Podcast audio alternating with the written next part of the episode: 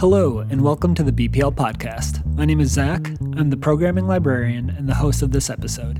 In today's episode, we're highlighting Hispanic Heritage Month, which runs annually from September 15th through October 15th and celebrates the histories, cultures, and contributions of peoples descending from Spanish speaking countries. Youth librarian Kelly Edwards and myself sit down for an interview with Pamela Espinosa de los Monteros and Patty Vocal from The Ohio State University. Pamela is an assistant professor and the Latin American, Iberian, and Latino Latina Studies librarian at OSU University Libraries. And Patty is the outreach coordinator for the OSU Center for Latin American Studies, which you'll hear abbreviated throughout the interview as CLASS. Our interview focuses on the Class Bookbox project, which aims to bring authentic Latinx and Latin American stories into K 12 classrooms, as well as offering some tips on how we can celebrate Hispanic Heritage Month. Let's jump into the interview. We are here with Pamela Espinosa de los Monteros and Patty Vocal from The Ohio State University. And I think we can get started by asking you to share a little bit about yourselves and what you do, and to talk about this project from the Center for Latin American Studies, the Class Bookbox program, um, how you got started, and what inspired you to create this project. Sure, I can go first. Thanks for having us here. It's great to be at the Bexley Public Library. My name is Pamela Espinosa de los Monteros, and I am the Latin American, Iberian, and Latino Studies librarian at Ohio State. What does that mean? It means I take care of an area studies collection. I serve as a liaison to students, faculty, and staff at Ohio State and then I also support the Center for Latin American Studies in its mission to uh, bring everything about Latin America, language learning, education, and advocacy out to the greater state of Ohio. Patty? Hi, I'm Patty Vocal. Um, I am the outreach coordinator for the Center for Latin American Studies at Ohio State University, so class for short. I am the outreach coordinator, so part of my position is to really make sure that we're giving teachers or educators as a whole, right? Because you could be a paraeducator as well. Um, opportunities for professional development um, so they feel more confident using Latinx and Latin American centered content in the classrooms. I also occasionally substitute teach still, um, and I have done doctoral work in children's literature as well. Awesome. Well, thank you for being here at the library. Can you talk about the Class Book Box program um, and how that got started and the inspiration behind that project? Um, yeah, so as I mentioned, I have a little bit of doctoral work in this field. And when I was hired on as the outreach coordinator, I wanted to fuse both my background knowledge and my goal of helping educators together. And so I reached out to my advisor, who's Dr. Pat Enciso at OSU, and we kind of talked about this idea of a bookbox program. And um, we wanted to offer teachers different books that they could use in their classroom, but even aside from that, just educating them in terms of how do you even look at picture books? How can we use these books in a meaningful, engaging way that really critically examines the content itself and is not just a superficial throwing in of this literature in the classroom. So cool. I'm going to jump in because I'm Kelly Edwards. I'm the youth services librarian.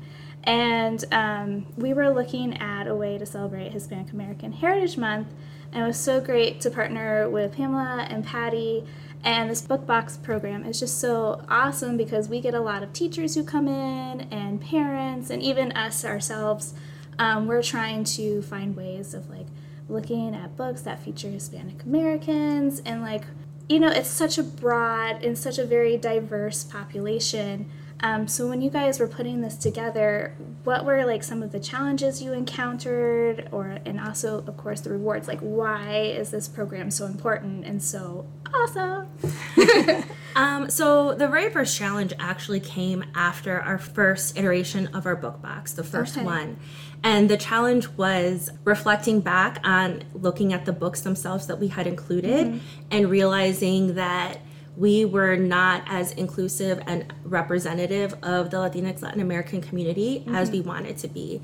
One of the things that we really strive for is to move beyond monolithic representations of our community. And so, how can we do that? And so, the challenge then became how do we do this? Mm-hmm. And we realized you can't do that in just one book box. And so from our first book box, we branched out to other book boxes that are theme and topic based. So, for example, we have one that focuses on indigenous populations mm-hmm. in um, Latin America. We have another that focuses on Afro Latinidad. We have one that looks at environment and nature, and we have an, a few others. One also that looks at Portuguese and Brazil, an introduction okay. to that.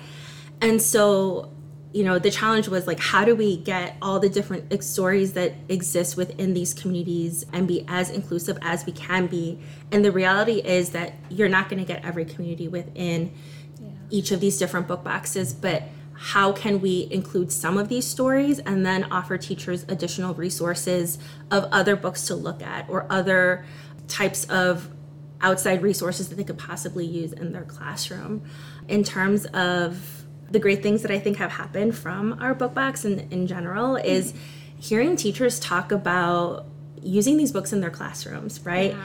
sometimes we'll have teachers that the book just like really connects to something that they are about to be doing in their um, curriculum and they'll use it and they'll tell me about it right and so being able to have that like immediate feedback yeah. is really nice but also for teachers to tell you like these books are working in our classrooms right um, so that's been a really great experience about it yeah well that's one of the things i just love like with picture books it's such a great way to introduce like new people and new stories to kids. And I'm assuming when you were looking for these books, you know, bring in the library expert, the librarian. So, um, when did you bring Pamela on board, and why did you want to include the library in this project? Yeah, so Pamela is invaluable resource that OSU has, and so Dr. Enciso mentioned her and including her, and I was like, okay, that makes perfect sense, yeah. right? And so, I mean, even within our first book box, like I had drafted a list of books that I was thinking about. I sent it to both Dr. Enciso and Pamela, and you guys looked at it, and we kind of decided as a group, like, what books are we going to use? Mm-hmm. And within the different book box themes and topics, we've been doing the same thing, right? Just giving each other feedback in terms of mm-hmm. this book is, it works in some ways, but this book book might be better or okay. have you considered this population because it's not being really discussed within the other books that you're using. Um, so I think it's been a very collaborative effort, and it almost wouldn't make sense to have the book box without Pamela because her input is just so important. And I think you'll talk about your library guides, study guides, in, in um, a bit, but that's something else that has stemmed from this project as well.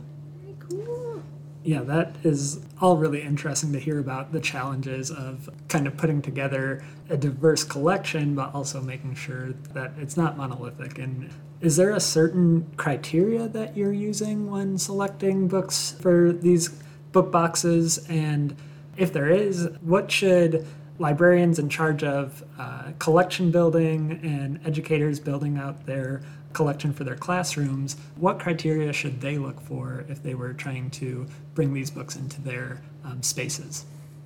So, I think in the most ideal situation, we would want books from the community themselves. And, mm-hmm. and for thinking of books that are about Latin America, we want books from there.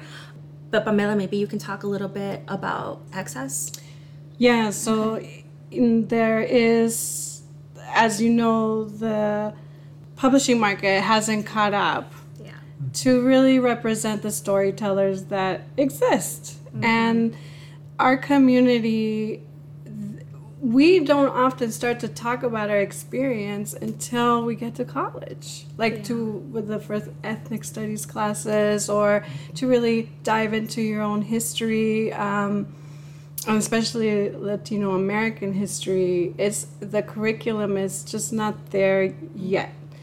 And so these books really have really helpful to bring in those themes in and then for you to see hey my story is this story. It's it's in this book. And and people can really uh, connect with it. And I, I feel that there are these efforts uh, like we need diverse books and others that are pushing to find creators and storytellers that can authentically represent this cultural yeah. voice because what's often happened is that we've had other people writing about us. And that lens is different than if you're writing it from, and there's no singular experience. And so I think that it's really important to pay attention who's the author and not to mm-hmm. say that there's some authors that can transcend and some stories are universal. Mm-hmm. What are, where are they being published? Yeah. Are there places you're looking, like specific publishers or like? So this is the fun thing about Latin America is that uh, there is a vibrant independent market Oh, and there's a variety of publishers and their print runs can be short. And so a lot of times it's going to uh, a local bookstore Okay. or if you're lucky to get to the Guadalajara Book Fair, that's a really good place to find books. And there are programs for librarians, and especially public librarians, to go That is Okay. that pays for part of the travel and part of the stay. But knowing that it's going to take a little extra elbow grease Yeah.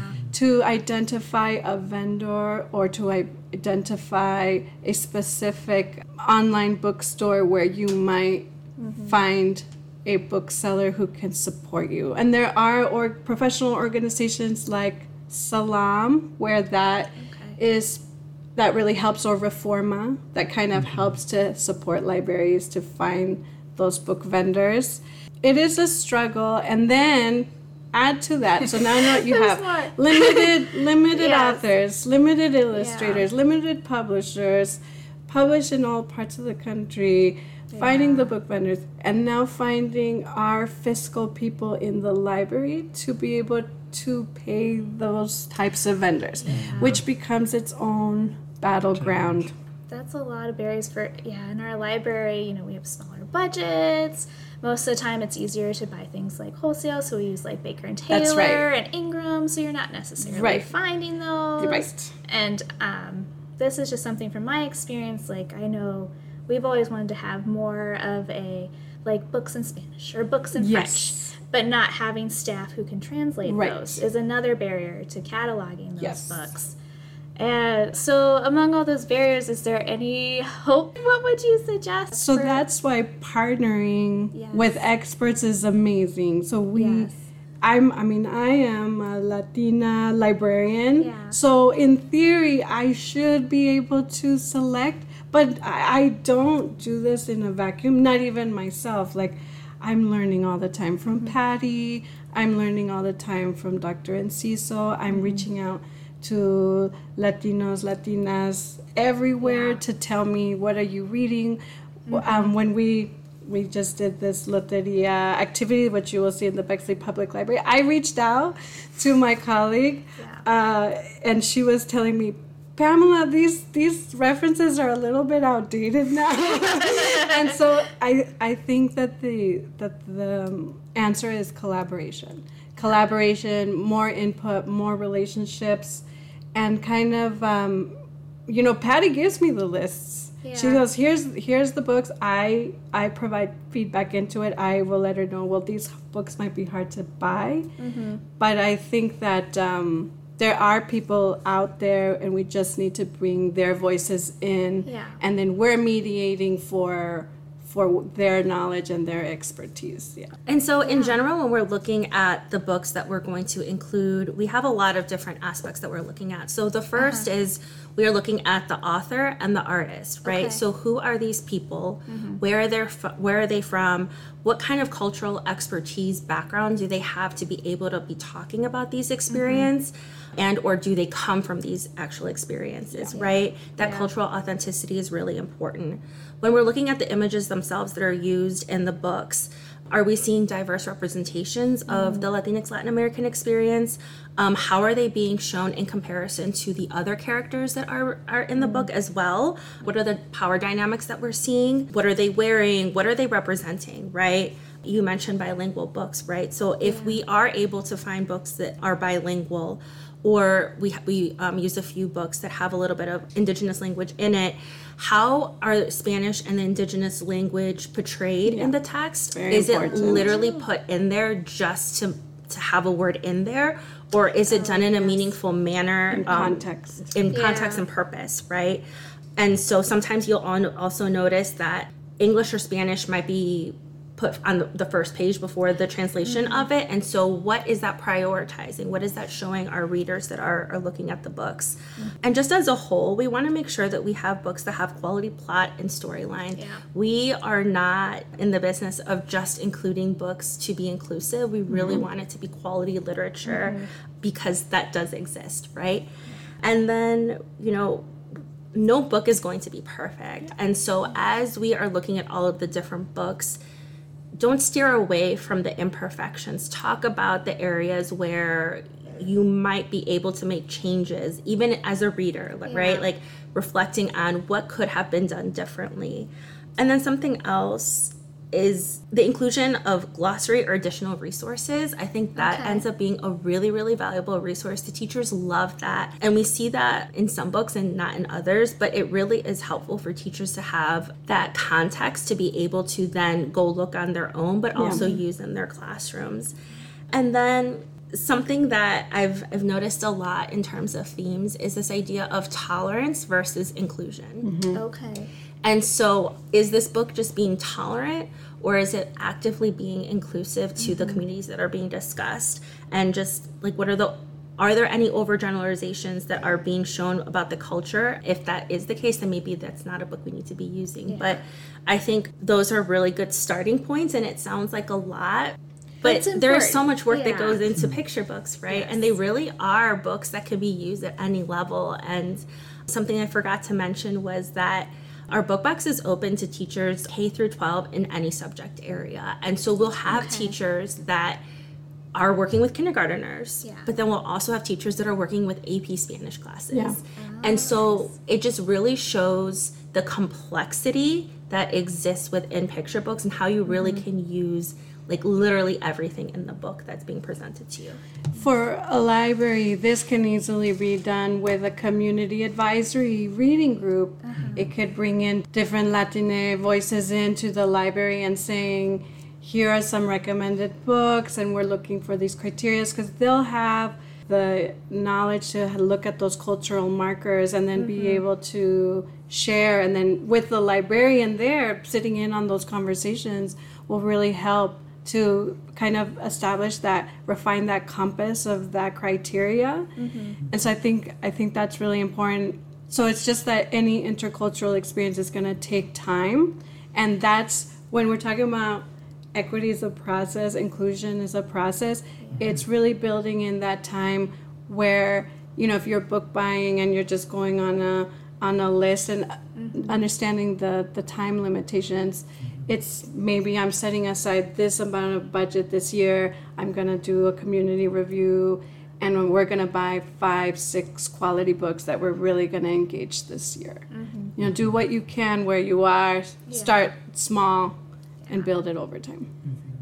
I'm going to follow up on you discussed the challenges both with the publishing industry and also in selecting these collections. Are there any voices from the Latinx community that you saw were missing or stories that you would like to see more of published moving forward?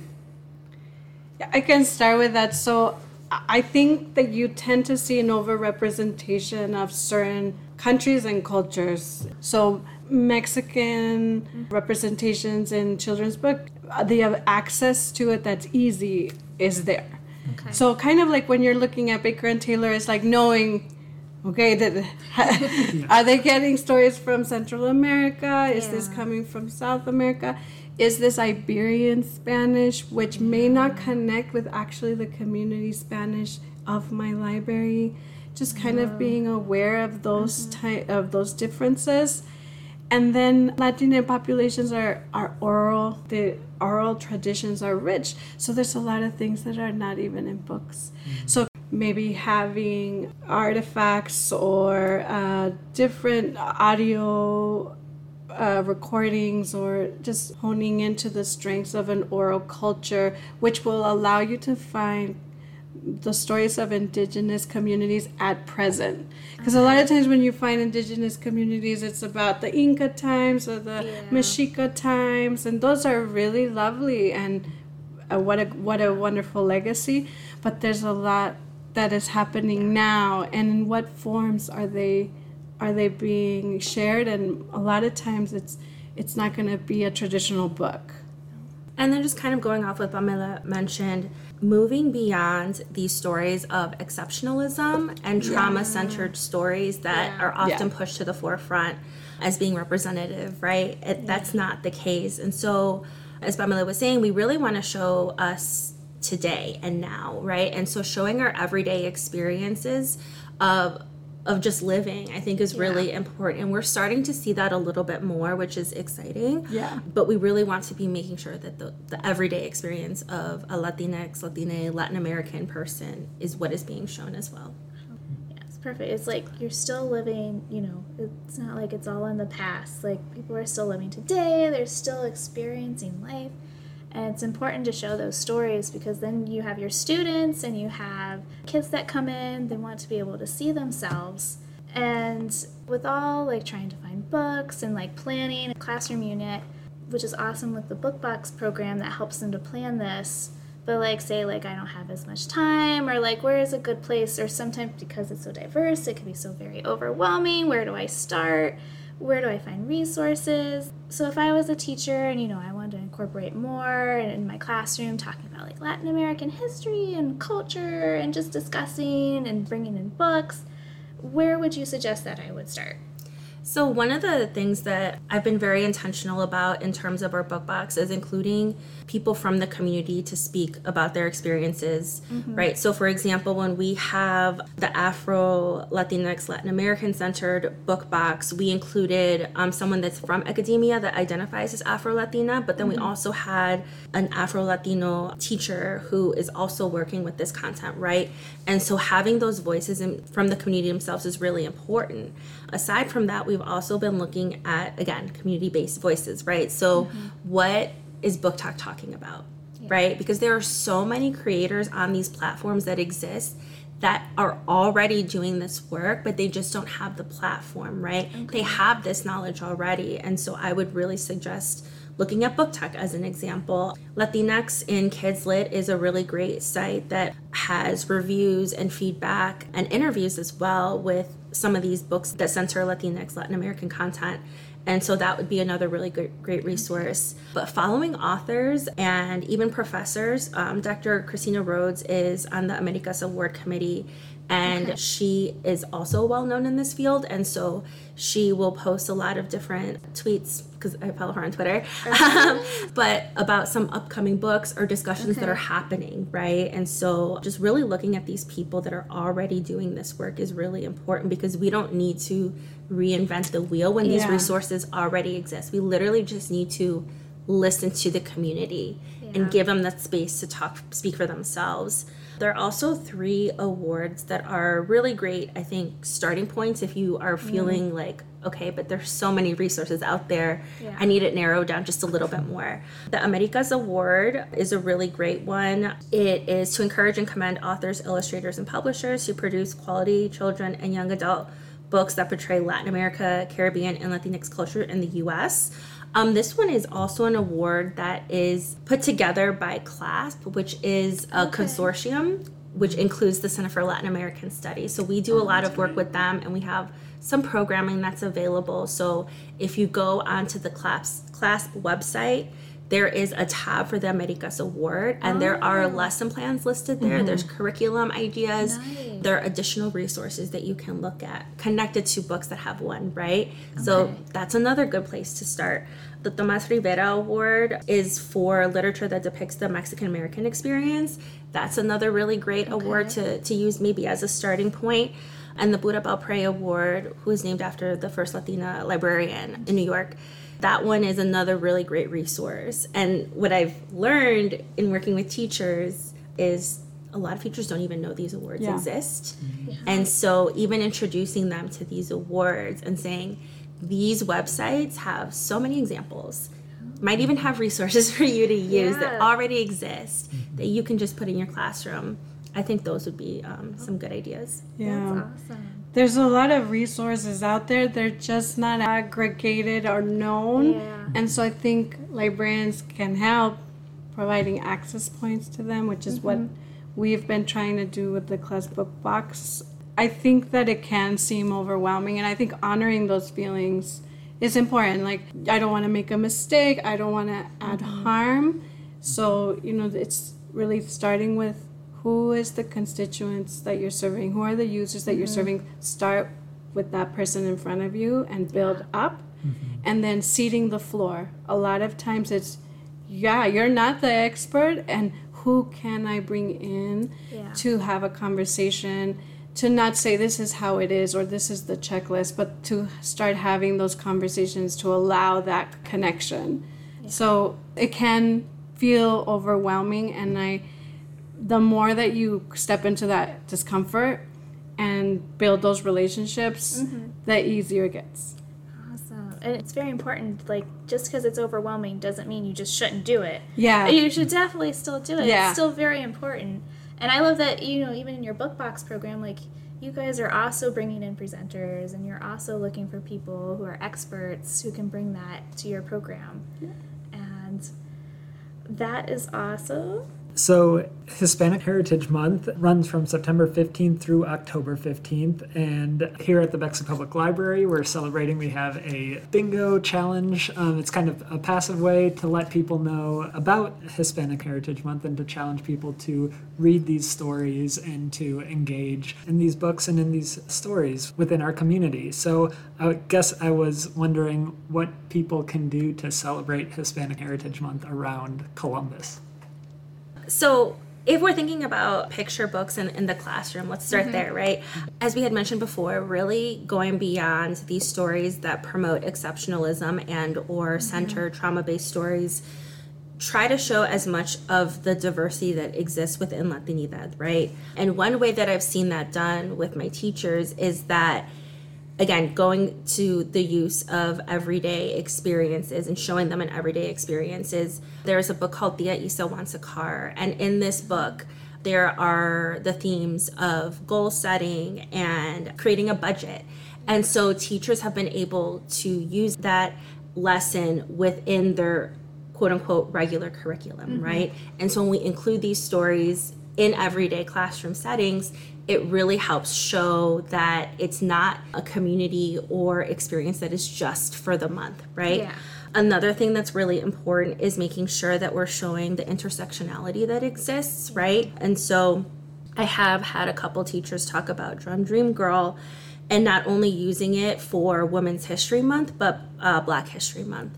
And so being able to show how they overlap and share these shared histories is really important. But again, so going back to those different um, resources that I had talked about earlier, look at those resources and see if that's something that can get you started in being a little bit more inclusive of Latinx, Latin American content within Hispanic Heritage Month, right? You know, make sure that we are including the the voices of our students if they do exist within the classroom to also share their experiences but not to use them as okay you are latinx tell me what that is like right? Just offer them the space to share their story if they're mm-hmm. feeling comfortable with that. And just really steer clear of commercializing the holiday mm-hmm. which i feel like is often something that that happens. And just be as intentional as you can be with this mm-hmm. work Yeah, I, th- I think that intentionality is key. So it's an opportunity to get to know a community that is present and has been here for a long time. and so it's what, where is that place in my community mm-hmm. where that community is there or that is missing and that we should critically take a look at that mm-hmm. There's lots of opportunities in Columbus to celebrate this month.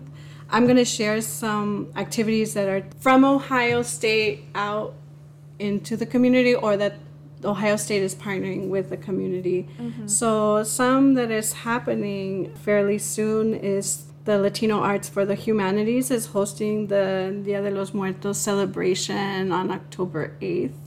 And this is a free and open event to see a very special fusion of culture, of Mesoamerican culture, uh, as and its extension to today in Dia de los Muertos. So that's one way. We have right now at the Barnett Center at Ohio State University, we have a new exhibit that's titled Dancing with Devils Latin American Mask Traditions. And this features traditional festival masks from all over Latin America. Oh, that's Uh, so cool. yeah, alongside photos of the Diablada de Píllaro, and it's taken by Ohio State's photojournalist Leonardo Carrizo. And this brings you up close to a Diablada festival. If you've never had the pleasure of attending any festival from Latin America, they're really fun and. Uh, this brings you a, a, a up close experience here in Columbus. It's a really great exhibit for teachers and also for students. Uh, we're also going to establish a new little free library in the Intercultural Gallery of Hagerty Hall, and this is with the Center for Languages, Literatures, and Cultures, and this is really specific to Brazilian Portuguese children's literature. And I mean, and there's a controversy: is Brazil in Hispanic heritage? Well, also Haiti, right? Because we And do include them within our book box as well. I did Yes. see Edwidge Danticat was Right. represented. and they're kind of and because uh, we're Iberian focused a lot of times in our understanding of history for that part of the world, we can forget um, Brazil. But I I'm gonna bring it in because. Uh, Columbus, there's about 2,000 to 4,000 Brazilian and Portuguese speakers that, that consider Columbus their home. And then personally, I go out and buy a paleta, go have some tacos. I, Yes. But I, I think honestly, it's there's so much the culture and the presence of these community members bring to us, Yeah. and it's how is it touching your life? How can you learn more? Because we're we're influencing each other, whether we are acknowledging it or not. Yeah, I would just say um, if you're able to support Latinx Latin American bookstores, for example, by purchasing from them, that would be a really great example that also supports small businesses, right? You know, I think food is such a great way. When I was a Spanish teacher, I was able, we had funds, so I was able to purchase paletas for our students. Yeah. And so our some of our students uh, got to try different flavors. Queso was my favorite one, which is kind of like cheesecake. Um, and they had never had that before, right? So just introducing them to something as simple as that, I think will just make such a meaningful cultural connection because then it can also connect that to foods they might know at home that might be similar or different, right? And I think just being as intentional with purchasing from from our community if you can. Yeah, because there's a lot of Tex-Mex restaurants here that are not necessarily catering to the foods of the of our heritage. So mm-hmm. just also being mindful of that. Yeah. And you know, it's it's not about I'm going to extract the elements that I like and I'm going to mm-hmm. it's really trying to connect with the people that are- are really embodying those identities. Any like restaurants or like bookstores that you really like? So- you recommend? Café con Libros is a book that's a, a bookstore that's in Brooklyn. It's Afro Latina owned, but the owner does such an incredible job Yeah. of having online events through Crowdcast, I think it's called, Okay. right? And so, for example, I was able to listen to Elizabeth Acevedo, who is amazing. I love her, Um, yes. She had just come out with her visual poem Inheritance, which can also be used as a picture book, I think. Oh. Yeah. And so, just being conscious of these different community organizations, um, Mm-hmm. bookstores that exist that might be able to bring that those authors and communities to you, Yeah. I think is a really great way to do that. She's ha- she has other authors as well, um, but that's the one that I normally try to attend as many events as possible. They're Nice. fantastic. That's awesome. I'm going to plug Yeah. Diamonds ice cream, which I think the Oh. experience, the Uh-huh. their flavors, the way that they, the environment that they have created in their in their establishment, I think is is a really great place. And then I just ran into And they have food, too. And they have food. And it's really good. and it's really and it's traditional like food that you would buy when you are walking around in the Zocalo and you're eating your papitas with uh, uh, Miguelitos and everything. There's also a new restaurant I just found on Hy- Hyde and Run. It's called Casa Oaxaca. And again, it's just simple um, family-owned restaurant, but it's they have really nice cuisine from Oaxaca, and Yeah. that and Oaxaca is one of the places that has the most diversity of indigenous communities in Mexico. And I, I have enjoyed it. There are many other places. There are many places to go in Columbus. There's a website, I believe it's called Food Truck Finder um, in Columbus, I think, and I've it has that. a list of all of the different food trucks, where they're going to be. So I would highly recommend looking at that list and seeing if there's something near you that might work. Yeah. Um, but food trucks are just such an accessible way to get that food. Yeah. That's amazing too. Mm-hmm. and to support farm workers, mm-hmm. farm worker rights, mm-hmm. um, the people that grow and pick our food, and just to be conscious of where they are and where our food is coming from. I think it's also incredibly important. And again, that's not just Latina communities that are there, but it's it's. I think it's just trying to make an authentic in reach to the community. I think is really important. And going off of what you just mentioned too, farm workers work in really hazardous Yeah. um, conditions. And so, one thing that can also be done is if you're able to donate to them um, and their work, fantastic. But they are also always looking for sweatshirts and sweatpants and old clothes that they can put on top. So that they are not affected by the as affected by the pesticides. You're not going to ever not be affected, Yeah. right? But that's something else. If you're wanting to find like an actionable item to do within Yeah. your classroom, see if you can find um, donated clothes to then contribute to these organizations. And anyone that you're in a kitchen and you're hearing Spanish, press press the owners to bring those people to the front of the house. You know, I think that that mm-hmm. makes a really big difference. You know, this kind of separation that you sometimes see in the service work. Let's mm-hmm. give equal access to all the different types of positions to all the workers that are there.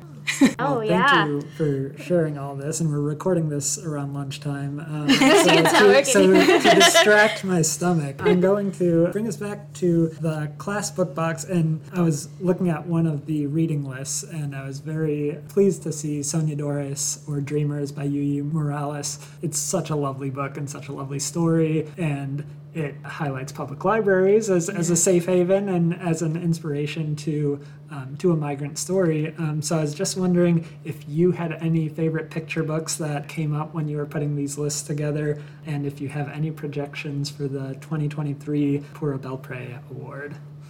So I have two books that I really enjoy. The first is not a book we actually use in the book box, but I always recommend it as a supplemental resource.